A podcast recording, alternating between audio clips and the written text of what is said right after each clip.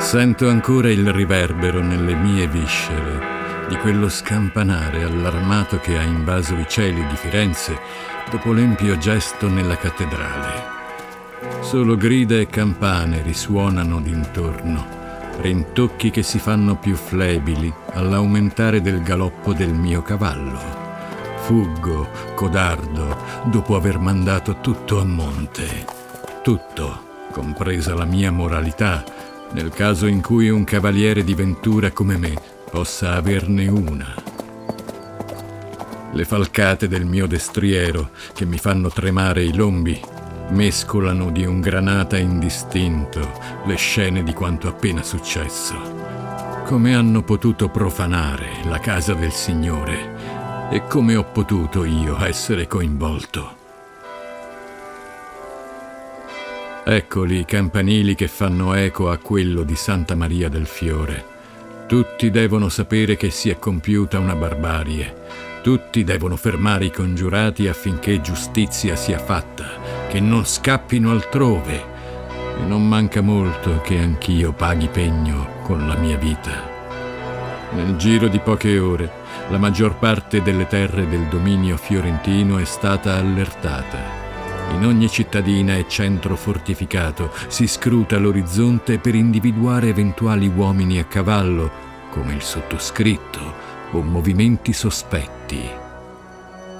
Solo la misericordia infinita di nostro Signore può darmi asilo in questa notte. Mentre mi allontano dalla città, vedo il sole di fine aprile che sta per finire il suo viaggio nella volta celeste. E in mezzo alla nebbia di orrore e sangue che mi avvolge il cuore, mi pare che quel po' di luce in più che la primavera sta regalando alla terra sia foriera di una qualche nuova consapevolezza. Il monastero dei frati benedettini si staglia davanti a me come una visione.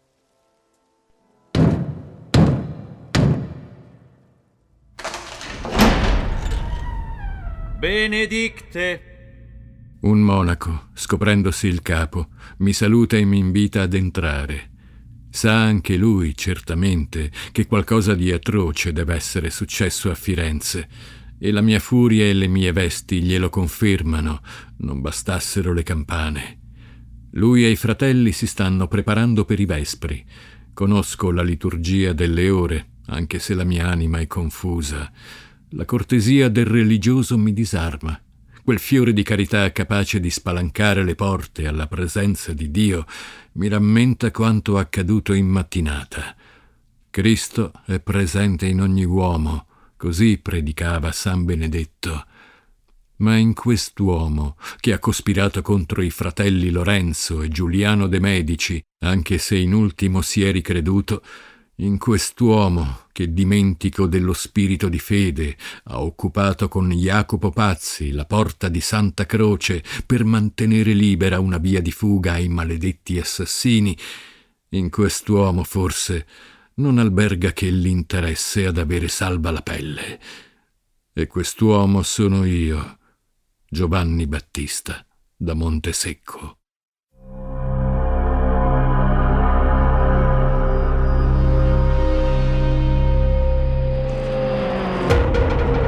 L'opera di Santa Maria del Fiore presenta La Congiura dei Pazzi, Rinascimento di sangue nella Firenze dei Medici.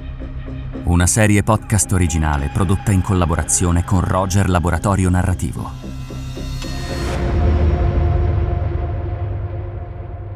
Il dono della preghiera ci è indispensabile come la luce, come l'acqua, come il pane. Quanto bisogno ne ho in questa notte di efferatezza e ripensamenti.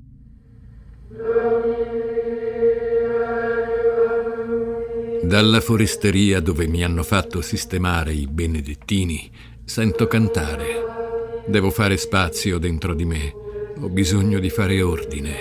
Devo ripensare, attimo dopo attimo, l'accaduto per trovare una soluzione. Non per avere salva la vita.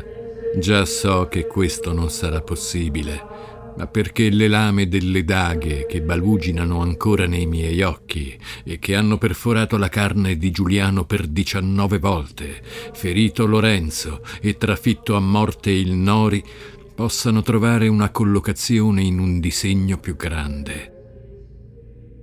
In ginocchio guardo dalla finestra la luce del giorno confondersi con la notte e penso che parte del mio destino sia scritta nel mio nome.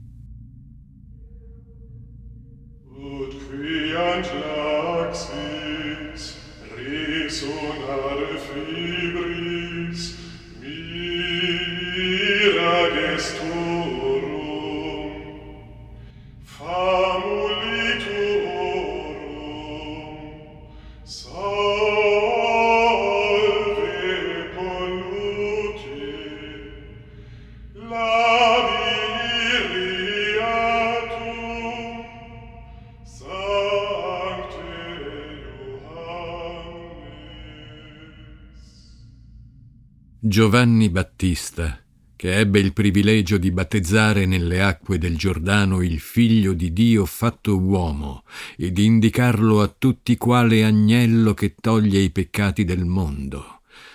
Giovanni Battista, precursore beatissimo del Messia, che ebbe la gloria di essere il primo martire della nuova alleanza, sottoponendo il suo capo al taglio micidiale, sacrificando la vita per la difesa della verità e per la gloria di Gesù Cristo.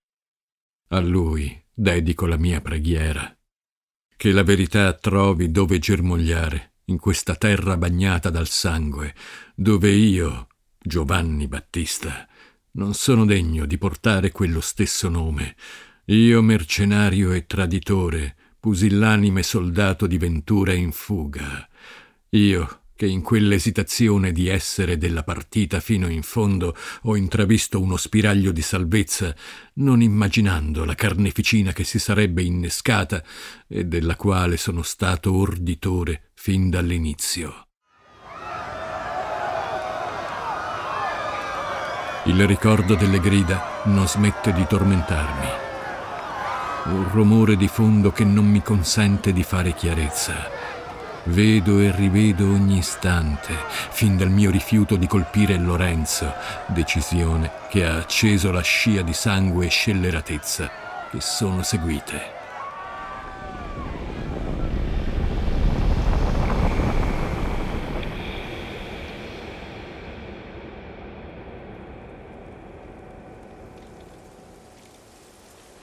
Sta a te, Giovanni Battista, a questo punto brandire il pugnale. Non possiamo permettere che una indisposizione improvvisa mandi in frantumi tutto il piano. Non possiamo rinviare oltremodo. Durante la celebrazione della Santa Messa in Santa Maria del Fiore, libereremo i fiorentini dalla tirannia dei Medici. No, non io. Non mi macchierò del sangue di un uomo, di quell'uomo, in un luogo consacrato al Signore. Non io e non con queste mani. Codardo, lo farò da me. E quando al grido di popolo e libertà la gente della mia città si accenderà di gioia, renderemo noto a tutti che il merito è stato mio, Francesco De Pazzi, con queste mani, nel giorno del Signore, in gloria di Dio.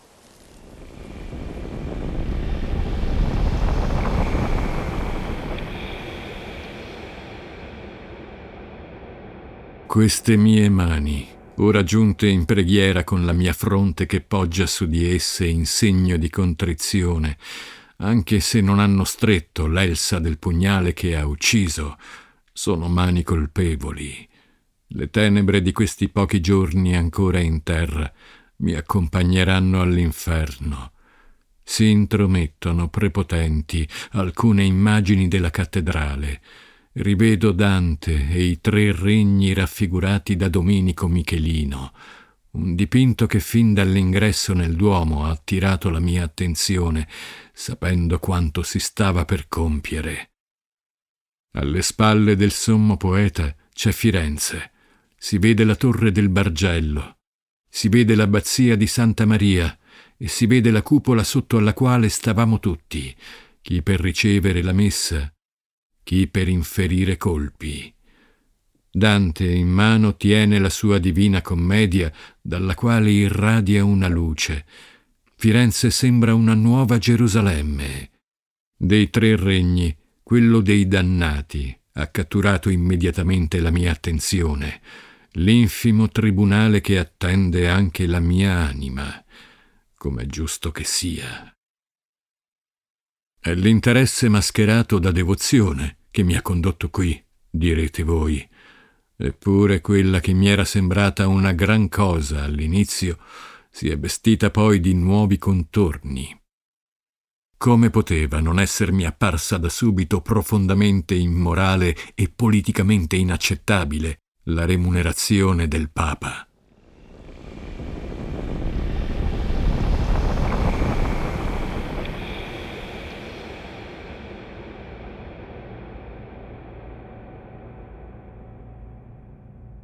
Vedi, Giovanni Battista, tu sei il mio più fedele soldato e saresti un partito d'oro per Gualdrata degli Atti. Ti ripagherei così per il tuo servizio a Firenze. Sua Santità, non credo d'aver bene inteso. Avrei in sposa l'erede dei signori di Sassoferrato. Sì, e con lei il feudo annesso. Ma non era promessa a Pirro Perrotti? Di fatto la bolla del tre settembre del millequattrocentosessanta del mio predecessore, Pio secondo, affermava ai sassoferratesi il loro diritto e dovere a restare fedeli al vicariato della Chiesa, senza interferenze tiranniche. Il matrimonio combinato con uno della famiglia dei Perrotti, acerrimi nemici da anni con gli Atti, avrebbe neutralizzato ogni pretesa dinastica di questi ultimi, ma il Papa ora sono io. E tu, mio fedele, un eccellente possibile nuovo vicario, grazie a questa unione da me suggerita.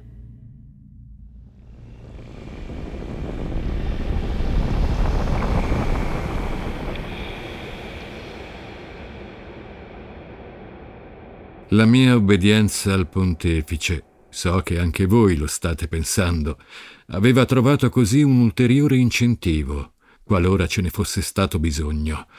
Come non mi sia saltato subito agli occhi che mentre mi si chiedeva di liberare Firenze dalla tirannia dei Medici, allo stesso tempo mi si offriva di fondarne una in territorio ecclesiastico, non so spiegarlo. Solo il comportamento benevolo di un principe come Lorenzo poteva riportarmi alla ragione. La sua disponibilità e generosità d'animo le avevo colte già quella prima volta che lo incontrai nel cortile del suo palazzo nella Via Larga, di nero vestito, ma con una luce che emanava dalla sua persona. Solo quando Lorenzo, dicevo, mi aveva detto in un colloquio garbato di volermi dare un supporto finanziario nel caso in cui avessi voluto riscattare i castelli sull'Appennino appartenuti alla mia famiglia, mi sono reso conto che quanto mi avevano chiesto di fare quella domenica non solo era scellerato, ma anche sconveniente per me, valente uomo d'arme e d'esperienza. E chi ha creduto e crede tuttora che ci sia stato solo uno sciagurato tornaconto particolare nella mia rinuncia alla congiura, ebbene, ci tengo a ribadire che quella verità la porterò con me all'inferno. Vi bastino le vostre illazioni. Prima però, per rendere onore a questo nome che mi porto appresso, cercherò di fare chiarezza sull'intera vicenda. La verità degli altri congiurati, quella no, non morirà con me, sebbene mi sarà mozzata la testa, anche se nessuna Salomea ha danzato me innanzi, la mia voce non perderà di nerbo e riecheggerà in eterno, come la sua. Oh glorioso San Giovanni Battista, ti prego di darmi la forza per essere disposto a sacrificare la vita per la difesa della verità e per la gloria di Gesù Cristo. Non sarà il timore della scure a farmi tacere. Misericordia, so che merito il fuoco eterno ed infernale, ma con volto lacrimoso ti chiedo di aiutarmi a portare questo peso, tu, martire fra i santi, Io che sono di questo mondo sospiroso e basso, conducimi a vedere il dolce viso di nostro Signore. Ave e gloria.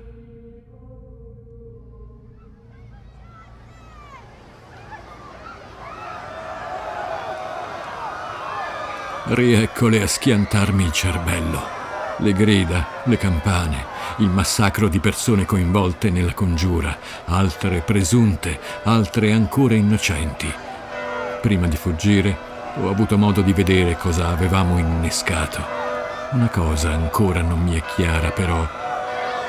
Come mai il podestà, responsabile dell'ordine pubblico cittadino, non si sia precipitato al suono delle campane nella piazza della Signoria che a mezzogiorno ha dato l'allarme? La sua dimora è il Bargello e certamente avrà avuto i suoi armati a disposizione, ma per alcune ore nessuno è accorso. Forse l'indugio era solo convenienza. Far decidere il popolo da che parte stare e poi intervenire. L'esito dell'azione è rimasto incerto per molte ore, questo sì. Le prime voci riferivano che Lorenzo e Giuliano erano stati uccisi, pur avendo visto io con questi occhi solo il fratello minore in una pozza di sangue, a terra, sul lato destro del coro in cattedrale. Quindi ognuno nel dubbio è rimasto fermo con l'intenzione di schierarsi dalla parte dei vincitori una volta decretati chi fossero. Era abbastanza evidente che i vincitori sarebbero stati i Medici. La ferocia di Francesco De Pazzi e dei due inettissimi preti, Antonio Maffei e Stefano da Bagnone, assassini di Giuliano, avevano certamente contribuito a far pendere l'ago della bilancia in quella direzione.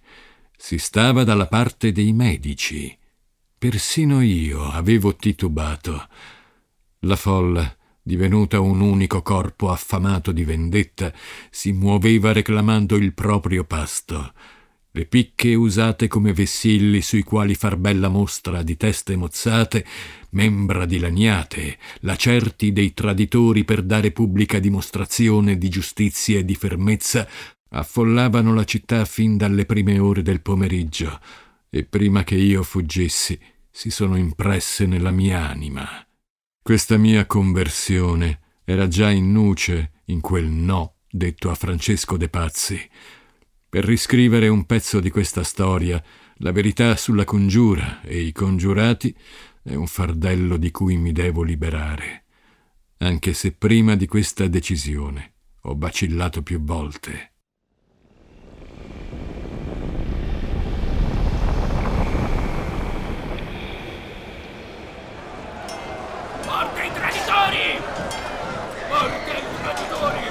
Messer Jacopo, voi andate, mettetevi in salvo. Otto dei miei balestrieri sono già stati presi e massacrati.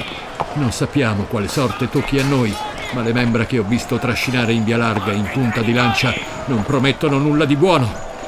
Dannazione, Giovanni Battista! Hai già fatto abbastanza per far andare tutto per aria. Ora tenete chiusa la bocca e aiutatemi a tenere libera Porta Santa Croce. Non è tempo per recriminare. La rappresaglia sarà inesorabile. A nulla è valso il tentativo di far insurgere il popolo contro i Medici. Ascoltatemi, messer Jacopo, fuggite e io farò lo stesso. Li vedete quei ragazzi? Stanno trascinando delle gambe, gambe senza un corpo. Sono inferociti. Fuggite! Dove sono le truppe promesse dalla Romagna? Dove il supporto che il nostro progetto meritava? Ah, con questi pochi balestrieri non c'è molto da fare. Montesecco, tu sia un maledetto! Ero l'uomo d'arme arrivato a Firenze con trenta balestrieri a cavallo e cinquanta fanti, col pretesto di prestare scorta al cardinale Riario Sansoni. Certo mi ero rifiutato di ammazzare, ma non mi ero rifiutato di congiurare. Ero immischiato fino al collo. E proprio da lì passerà la mia redenzione, perendo di scure e non di capestro. Qual è il motivo? A voi la sentenza, dopo quanto vi avrò raccontato.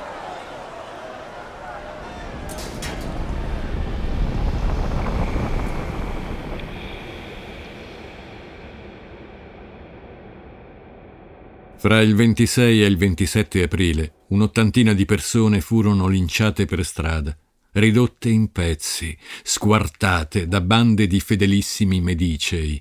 Molte teste furono appese alle finestre del Palazzo della Signoria o di quello del Bargello, altri corpi gettati dalle finestre perché se ne potesse fare scempio in un'orgia di violenza e sangue senza precedenti. Il popolo sembra sapere meglio di chiunque che la pena deve essere rappresentazione dell'ignominia, la punizione di un crimine come quello commesso contro il bene comune deve essere brutale ed esemplare. La vendetta è un dovere virile e Firenze sa cosa significhi.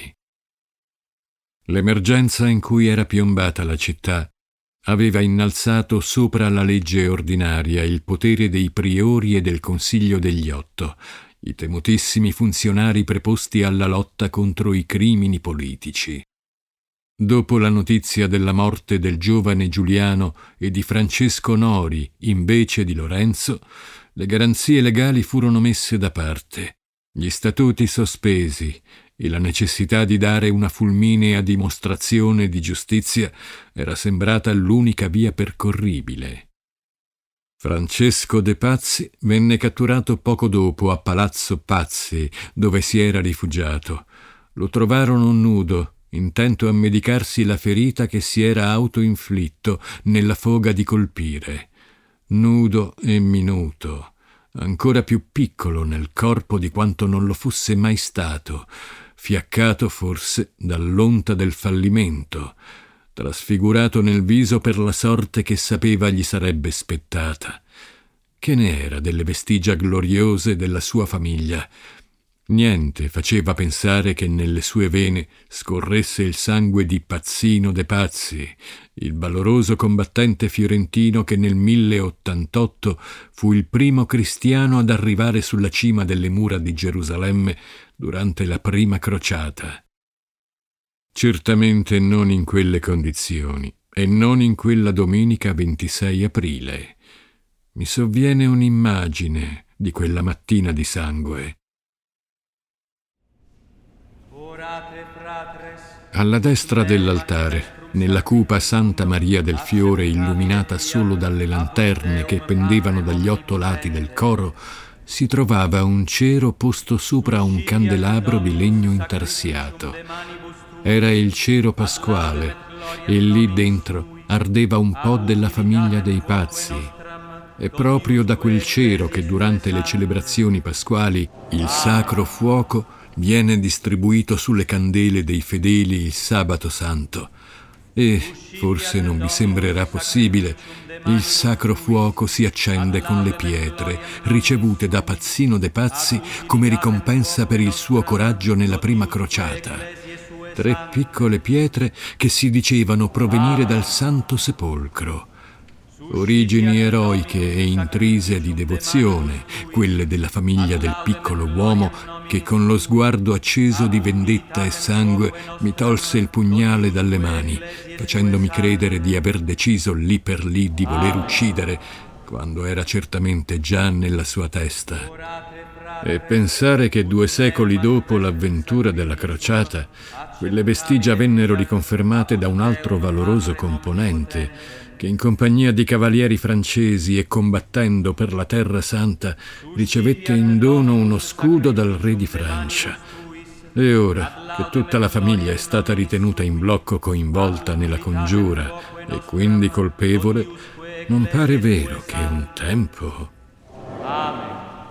E a nulla sono valsi i loro tentativi di nascondersi e mescolarsi fra la gente dopo l'assassinio. Persino Renato Di Piero, partito il sabato venticinque per la sua villa di Trebbio nel Mugello, forse ignaro della congiura o forse per rimanerne estraneo, il ventisette fu costretto a fuggire travestito da contadino, ma subito imprigionato perché si diceva non potesse non sapere. Come da contadino vestito troveranno Jacopo De Pazzi in un piccolo villaggio di montagna, Castagno da San Godenzo, al confine tra Toscana ed Emilia-Romagna, dove millenarie faggete dalle folte chiome d'aprile dipingevano di infinite sfumature di verde secolari silenzi. Buffo come la prepotenza del verde abbia fatto da sfondo a quella cattura. Il verde che si colloca al centro dello spettro luminoso e rappresenta la discrezione, la giusta misura, la madre di ogni virtù, e che trae origine dalla combinazione di due colori primari, il giallo e il blu, ironia della sorte, i colori dello stemma dei pazzi. Due delfini dorati che si danno le spalle su una distesa cobalto di ocra crociata. San Godenzo, dove l'otto giugno del milletrecentodue Dante e altri esuli fiorentini si riunirono in assemblea. Fu l'ultimo momento in terra toscana per il sommo poeta, su cui pendeva una condanna a morte, e fu qui che accarezzò fugacemente l'idea di rientrare nella sua città natale, cosa che non avvenne mai. E proprio qui l'uomo che mi ha maledetto prima di fuggire in sella al suo cavallo nei pressi del luogo dove fu decapitato San Miniato, il primo martire della città di Firenze, luogo meglio conosciuto come Porta alla Croce per via dell'antica croce posta in ricordo del martirio, ha trovato la propria condanna a morte. Nell'erronea convinzione di poter avere ancora una voce, si era persino messo a contrattare con i suoi sequestratori.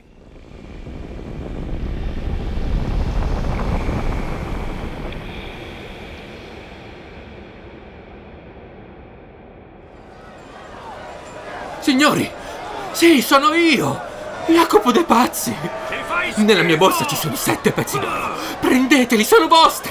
Lurido bastardo! Ti imploro, lasciate che mi tolga da solo la vita, me ne prego! Troppo comodo lasciarti perire per tua mano! Meriti tutto il disonore e che la collera della città di Firenze si sazi con le tue membra!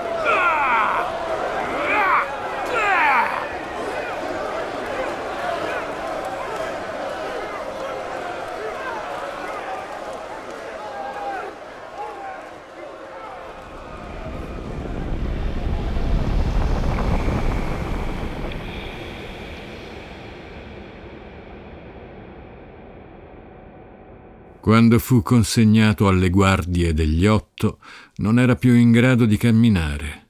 Le sue gambe fasciate in calzamaglia con lo stemma di famiglia erano carne flaccida, senza più il sostegno degli arti, frantumati dai calci e dalle bastonate. Venne impiccato vestito con la sua corta tunica rossa e la cintura bianca messa a mo' di fazzoletto alla finestra del Palazzo della Signoria. Sì, il cuore della città fu convertito nel luogo ufficiale delle esecuzioni, ignorando le forche presso la porta alla giustizia, subito fuori le mura orientali. Non venne fatto cadere in piazza, come invece toccò ad altri, perché lo squartassero e si contendessero le sue vesti stemmate. Ebbe altra sorte, una maledizione che lo perseguitò, corpo e spirito, ben oltre la morte. Tutto successe fulmineamente. Con l'immediatezza delle pene, la signoria e gli otto volevano rendere palese l'intenzione di dare un segnale esemplare, sottolineando in questo modo la natura orribile della congiura. Avevano inoltre stabilito di mostrare ciascuno dei congiurati in una postura umiliante. Morire di capestro era ritenuta una delle peggiori infamie e pencolare a testa in giù la più infima delle fini. A quella stessa finestra da cui pendeva messer Jacopo erano stati impiccati Francesco De Pazzi e l'arcivescovo Salviati, catturati quella domenica stessa, aggrediti dalla folla che non faceva che infierire su chiunque, macchiandosi di atrocità inenarrabili. Mai appagata dalla sua insaziabile fame di castigo, fece fuori un paio di preti, due poveri ragazzi del coro, alcuni paggi, tutti assaliti, denudati e mutilati. L'arcivescovo fu appeso a dondolare in una brutale cerimonia. e pare che poco prima abbia anche rilasciato una confessione di cui non si serba nessuna traccia. Cosa che non fece Francesco De Pazzi, che malgrado la violenza e le minacce venne impiccato senza che dalla sua bocca uscisse alcuna parola di pentimento. La sua forca fu la terza finestra della loggia dei Lanzi, al piano più alto. Il fratello dell'arcivescovo, Jacopo Salviati, venne impiccato alla seconda finestra e dietro di lui fu appeso un importante chierico. I montanti della prima finestra esponevano cinque uomini, o almeno quel che ne restava, fra cui un religioso, e da una finestra sulla facciata nord del palazzo fu impiccato un altro Salviati, cugino dell'arcivescovo. Corpi che vennero fatti cadere nella piazza sottostante, perché il popolo, divenuto ferale rappresentazione di quell'orrore, se ne cibasse. Lapidati, battuti, squarciati dai coltelli, appesi a testa in giù, gli intestini e i cuori gettati ai cani soldato come in un macabro rito. Non bastasse quanto appena descritto, un mostruoso atto di cannibalismo si consumò da quelle finestre. Chissà se per rabbia o per disperazione, l'arcivescovo di Pisa ebbe uno spasmo. Le vene irrorarono con un fiotto di sangue improvviso i muscoli e dal collo stretto nel cappio partì il comando alla mandibola che, con uno scatto, sferrò un morso feroce al cuore di Francesco De Pazzi, che pendeva lì accanto. Anche dopo che fu strangolato dalla corda, i suoi denti rimasero attaccati al petto del complice, lasciando a tutti l'immagine di un nefando ultimo gesto di stizza a marchiare la sua esistenza.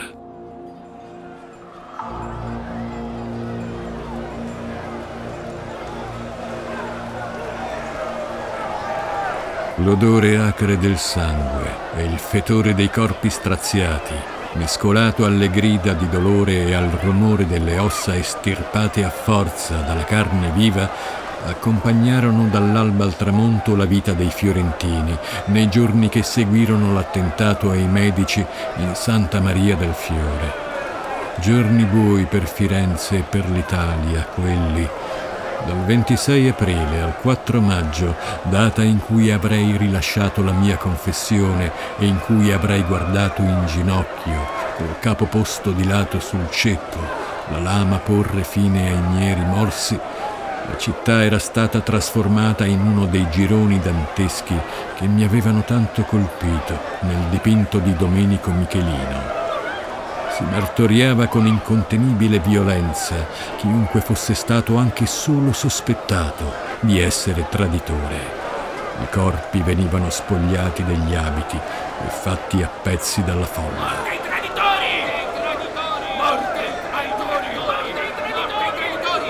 Le magistrature ordinarie, sotto la spinta famelica del popolo che reclamava vendetta, avevano svolto il loro ufficio, senz'altro. Non credo in coscienza che Lorenzo, scampato alla morte e addolorato per la perdita del fratello, ma soprattutto per l'affronto alla sua famiglia, fosse del tutto estraneo a questi fatti. Credo invece che avesse lasciato freddamente che i suoi sostenitori sfogassero la rabbia e la voglia di sangue rivalsa. Dal posto suo, come un'estensione di sé, lui era Firenze. Per nove lunghissimi giorni non si fece altro che massacrare, mutilare, seviziare, umiliare. Si fece piazza pulita degli avversari, e si intimidirono quelli destinati a sopravvivere. La damnatio memoria era solo all'inizio. Chiunque si macchiasse del crimen maiestatis ne veniva colpito. La colpa e il disonore dovevano ricadere su tutti indistintamente i membri della famiglia, che non potevano essere in nessun modo ritenuti completamente innocenti. E che fine hanno fatto i due preti che avevano preso il mio posto, vi chiederete, anche se a questo punto della mia narrazione dei fatti si offre necessaria una precisazione che riguarda uno dei due, Antonio Maffei, reclutato mesi prima, come il sottoscritto, dalla famiglia Pazzi.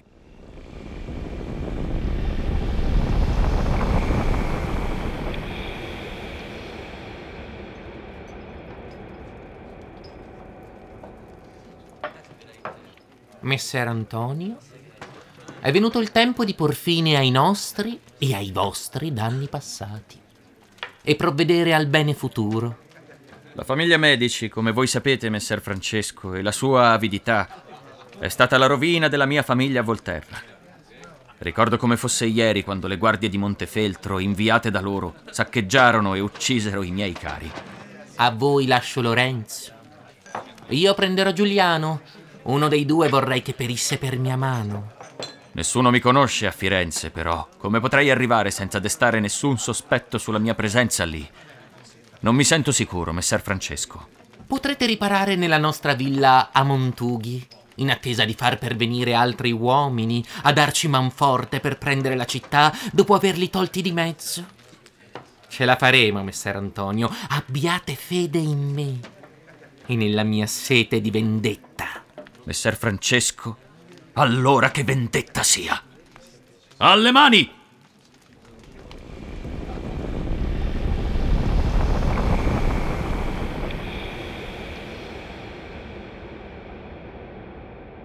Antonio Maffei, quindi, aveva anche un interesse personale per colpire, ma fu la sua completa inettitudine, mescolata a quella del complice Stefano da Bagnone, a far mancare loro l'obiettivo.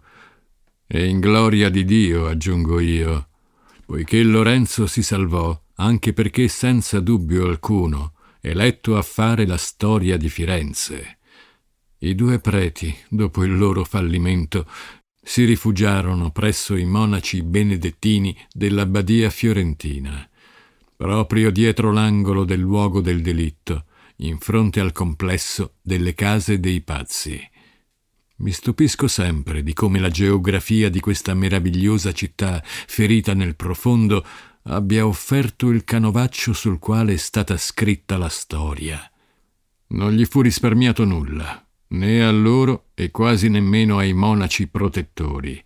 Il tre maggio furono assaliti e percossi dalla folla, e se non fosse stato per l'intervento delle guardie che eseguirono l'arresto, anche i religiosi sarebbero stati linciati, e come era toccato ad altri nel trasferimento verso il Palazzo della Signoria, i due uomini furono prede della ferocia dei cittadini, che ancora ebbri del mattatoio dei giorni precedenti li mutilarono senza indugio di orecchie e naso.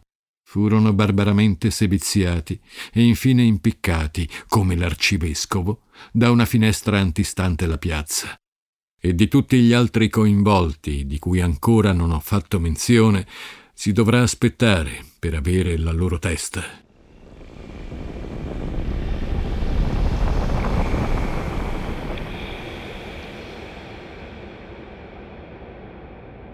Io, Giovanni Battista da Montesecco, confesso e faccio fede esser vere tutte le predette cose scritte in un foglio intero e in un altro mezzo. Queste cose sono verissime. Io ero presente quando Sua Santità mostrò la sua idea e la sua volontà, e tutto quanto è scritto è di mia mano propria, liberamente.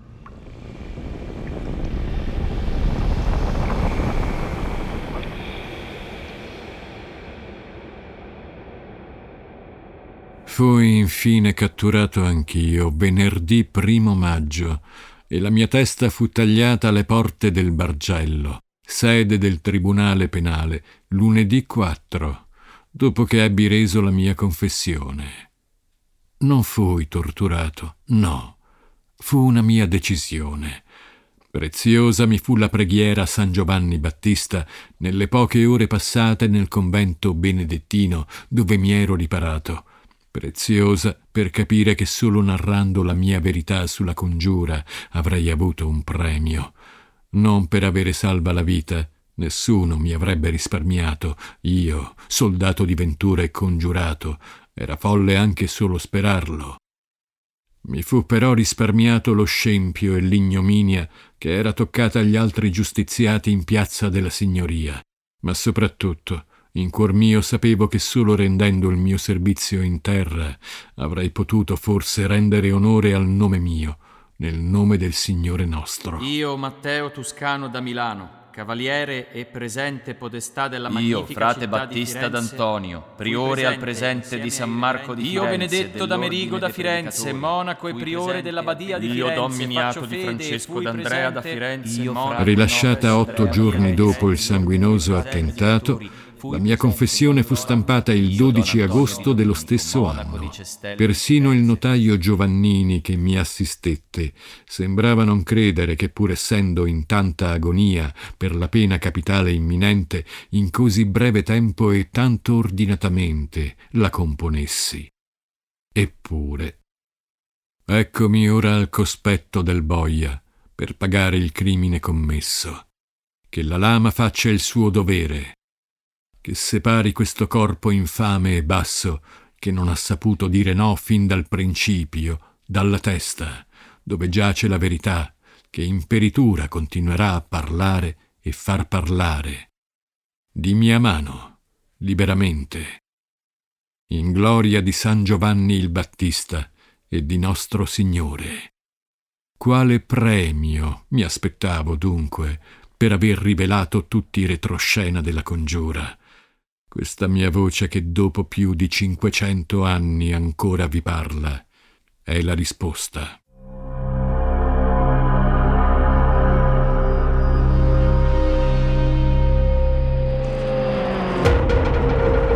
Avete ascoltato La Congiura dei Pazzi, Rinascimento di sangue nella Firenze dei Medici, una serie originale podcast dell'Opera di Santa Maria del Fiore. Produzione esecutiva di Roger Laboratorio Narrativo. La voce di Giovanni da Montesecco è di Max Lotti. Voci aggiuntive di Matteo De Moiana e Marco Di Giorgio. Gli autori sono, in ordine alfabetico, Chiara Attanasio, Alice Lopresti, Morena Rossi, Simone Spoladori e Massimiliano Zaccagnini. Post-produzione e sound design a cura di The Log Audio Post and Production.